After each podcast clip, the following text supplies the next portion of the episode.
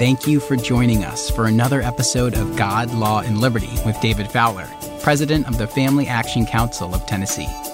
Every week, we are putting culture, politics, and law on a collision course with the truth of God's Word. And now, here's David. Well, welcome to this week's edition of God, Law, and Liberty as we continue this little mini series on Christian nationalism. And last week, um, to help you with your recollection, we talked about the fact that the cancel culture and Christian nationalism smack more of Jean Jacques Rousseau's book, The Social Contract, than they do of the Bible. They sound more in the tenor of the French Revolution than the Protestant Reformation.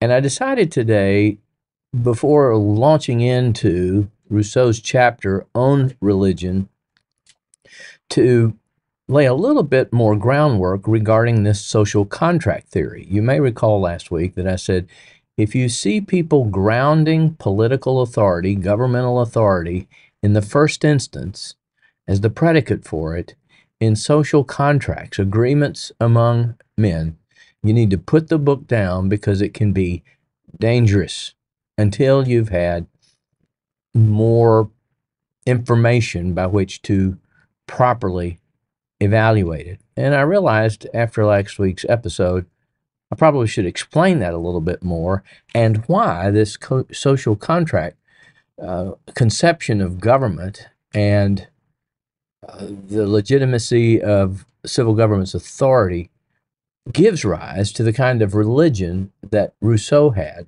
that now uh, is the predominant version of Christianity in America. So I thought I would start by, by, by giving you a few quotes from Rousseau's opening to the social contract, where the chapter on religion will eventually be found, regarding the nature of political authority, give you the counter to that idea from uh, Abraham Kuyper in his lectures to the students at Princeton Seminary in 1898, and then infuse into that some language from a book that, uh, or booklet, pamphlet, that's um, an apology for civil liberty, you know, explaining why Americans should uh, strive for civil liberty. That smacks of social contract theory and is distant from uh, the Reformed Protestant view that Kuyper speaks about. And then I think having laid that foundation, it'll be a little more clear as to how this government grounded in consent leads to a civil religion that produces both Christian produces both Christian nationalism and counter and cancel culture as two sides of the same coin of civil religion. So I hope that wasn't clear as mud. But anyway, here's how Rousseau begins his book on the social contract, or he says alternatively, principles of political right. Rousseau begins by saying man is born free, and everywhere he is in chains. And so he sets about to try to describe how it is that man has liberty in the social order with civil government. How do we still have a social order, civil government, and yet uh, the human liberty into which man is born free? Now, let's just begin right there. Man is not born free. Man is born under God, subject to God, ordered by God. We talked about that with William Blackstone in the beginning of his commentaries uh, on the common law that everything in the whole universe has a nature governed by laws pertaining to its nature. And while man has reason and has the ability to make choices, uh, uh he's constrained by those laws of his nature. So, man isn't really born free. I mean, to say that I'm really born free free means transgenderism is in fact correct. Homosexuality is in fact correct, you see. So we have to be real careful right there with making such a broad statement. So Rousseau then tries to determine how is it that we have rightful political authority. And here's what he says The social order is a sacred right which serves as the basis of all the others. That, again, is a very interesting statement, isn't it? It doesn't place God as the basis of any right, sacred or non sacred, let's say, and as the basis for all other rights. It's grounded in the social order. So our rights are coming now from the social order, not from God. But then he says this Yet this right, this right in the social order and the rights that come from the social order, is not derived from nature. It is therefore founded, turning a page, upon agreements. And it is a question of knowing what these agreements are. So, authority of one person over another and the whole social order from which our rights come are founded in agreement. Now, I would hope you would see very quickly that if that's the case, then um, if you happen to be in the minority side of the agreement or you don't happen to like the agreement, but yet you're under the agreement, well, uh, you may have no rights. You can lose your rights because the agreement may say the majority makes the rights. But listen to what he next says. Because you have to say, well, no, wait a minute, wait a minute. What, what about the family? There, there, there's, there's not total liberty in the family, right? Now, listen to how he explains the family. And this is where we're headed, my friends. This is where we're headed with transgenderism, the right of self identity and self expression, with the reordering of what marriage is. Next will come the reordering of the parent child relationship. And so all the organic, natural ties of the family uh, flowing through marriage into parent child relationships uh, will, will be loosened and destroyed. And here's why listen to what he says. The oldest of all societies, and the only natural one, is that of the family. Well, we would say, okay, I get that. But listen what he does to nature here. Even so, he says, the children remain bound to their father only as long as they need him to survive. As soon as this need exists, excuse me, let me repeat that sentence. As soon as this need ceases to exist, the natural bond is dissolved. Now, just this last week, I was talking to my daughter who is 34 years old, soon to be 35. And I said, I am not your parent in that I can parent you at this point, but I will always, so long as I exist, be your father. That natural tie does, does not dissolve. But notice to what Rousseau says in his next sentence. The children, free from having to obey their father, and the father, free from having to care for his children, return all alike to a state of independence. Now, it is true, my daughter is independent of me, and I can't make her do things. I can't punish her to make her do what I think is right as I could when maybe she was a three year old or a five year old or even a 16 year old. But here's what he next says. It, it just you, you see, he just keeps destroying things. If they continue to remain united, they do so not naturally, but voluntarily. And the family itself is maintained only by agreement. See, that's that's what's happened to marriage. marriage no longer has a biologic, organic tie between man and woman. It is choice and agreement and how I want to identify myself as married, even if there is no natural tie, and the force of law must come to my aid to permit it. And that's what's going to happen with the parent child relationship if we're not vigilant. And right now, I don't think we are, but that's for another podcast. This is what he then says. Next sentence. This common liberty is a consequence of man's nature. His first law is to see to his own preservation. His first concerns are those he owes to himself. Now, the idea there that we exist for the glory of God, we have an objective reason for our existence, you see, this devolves into this subjective, it's all about me.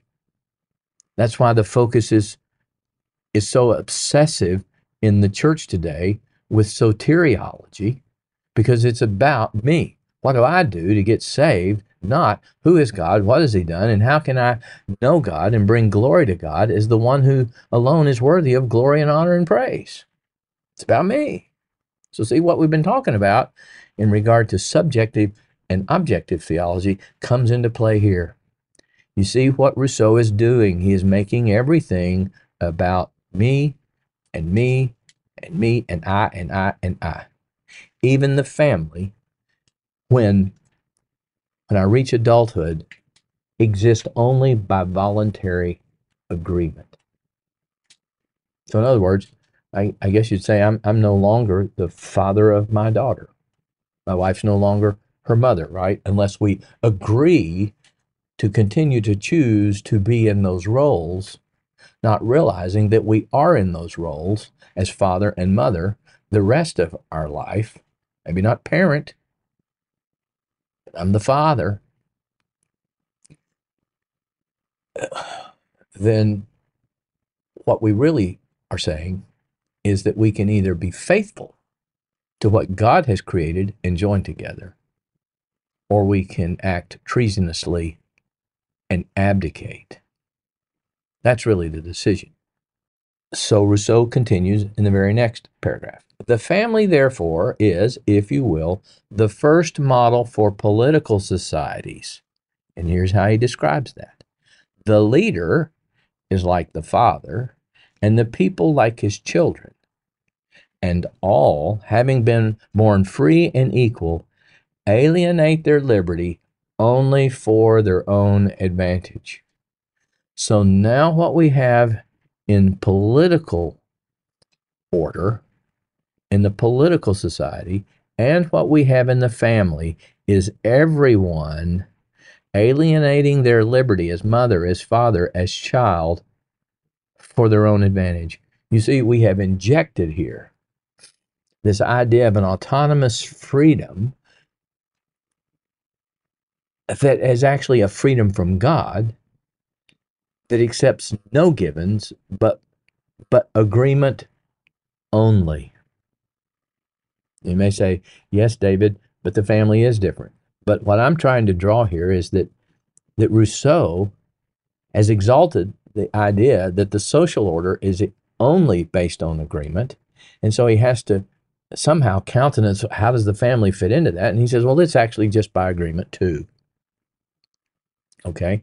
Now let's let's move on here to what Abraham Kuyper says. Kuyper says this, which sounds a little bit like Rousseau.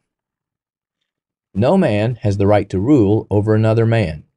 Otherwise, such a right necessarily and immediately becomes the right of the strongest.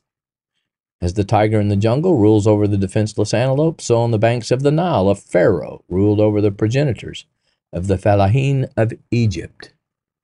So, in this little booklet published this year about uh, liberty, a couple of statements are made.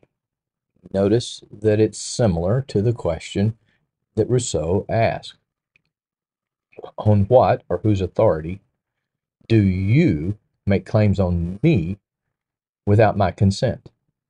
This is a fundamental question, and it demands an answer. The next sentence God made everything and everyone. Who then are we to arrogate power to ourselves to subordinate another man created in God's image? You see, that sounds a little bit like Abraham Kuyper. The booklet continues Nowhere does God grant permission or give directives to rule over or subdue another man without his consent. Now, maybe here the author is speaking about without God's consent, but I really don't think that's what the author is getting at. I think he's getting at without my consent because that's what he says. Who can you, how can you rule over me without my consent? And I didn't consent to you ruling over me because we are all equal. Now, as to that, Kuyper offers this rejoinder, saying, Nor can a group of men by contract from their own right compel you to obey a fellow man. What binding force is there for me in the allegation that ages ago one of my progenitors made a contract social with other men of that time. As man, I stand free and bold over against the most powerful of my fellow man. So he's saying, even by agreement, you see, by the contract social, that can't be the basis of one person's authority over another. My consent uh, is not can't be based on the consent of somebody that wrote and signed and ratified the Constitution right? That was in 1789. Why am I bound by that? And what Kuyper says authority over men cannot arise from men. Now, the author of the little book that I'm referencing would have said, absolutely, that's true. So we can see that and we say, oh, well, that's that's great, that's wonderful. He's affirming that authority comes from God, but but then turns around and says, but but it has to come by consent because if I don't consent, you have no authority to tell me to do anything. But that, that's what Kuyper just condemned and damned. That's really saying that the authority over me arises from men. Now, Kuyper goes on to put some scriptural flesh on this. He says, Thus the word of Scripture stands, by me kings reign. Well, not all kings, were they? Were by consent of the governed.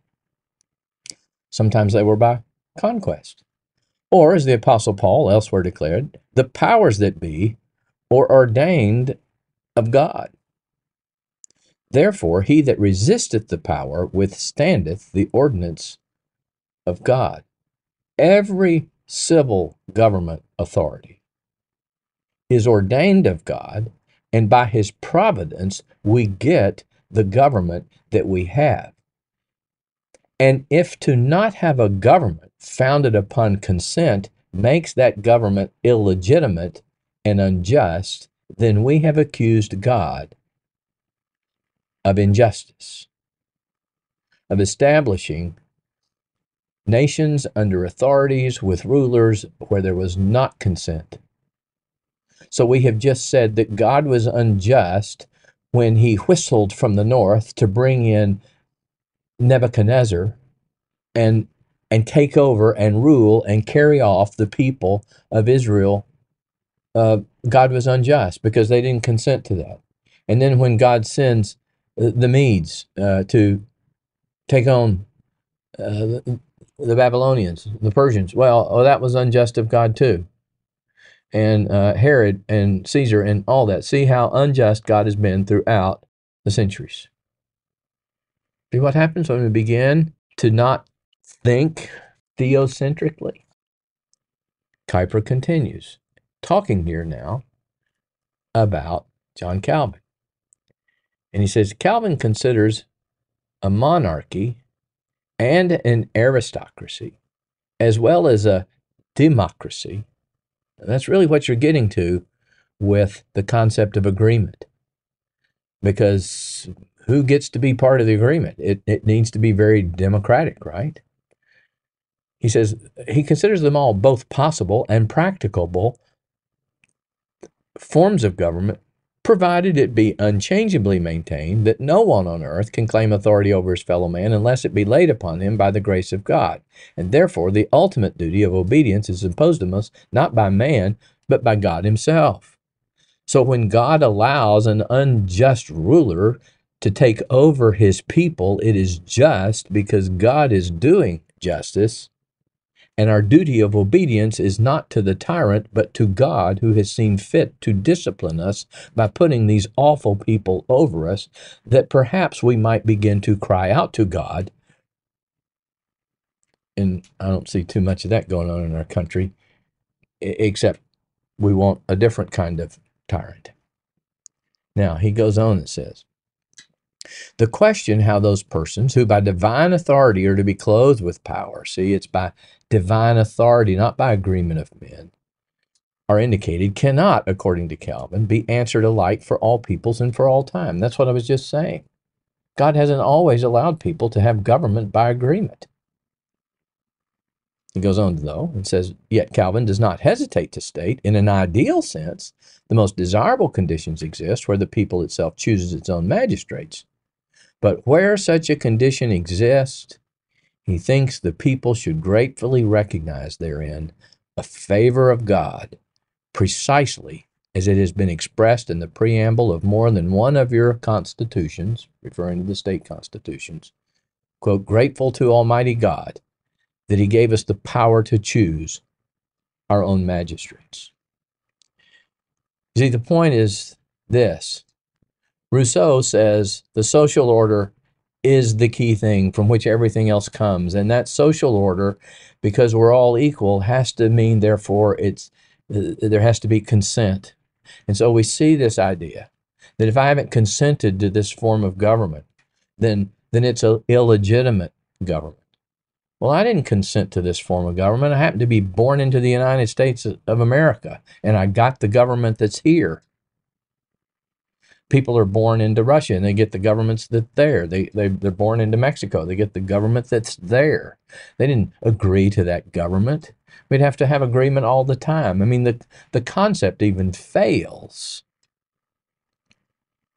But the biggest problem with the concept is that it is deriving authority over men from men, and that in itself is tyrannical and it leaves God out.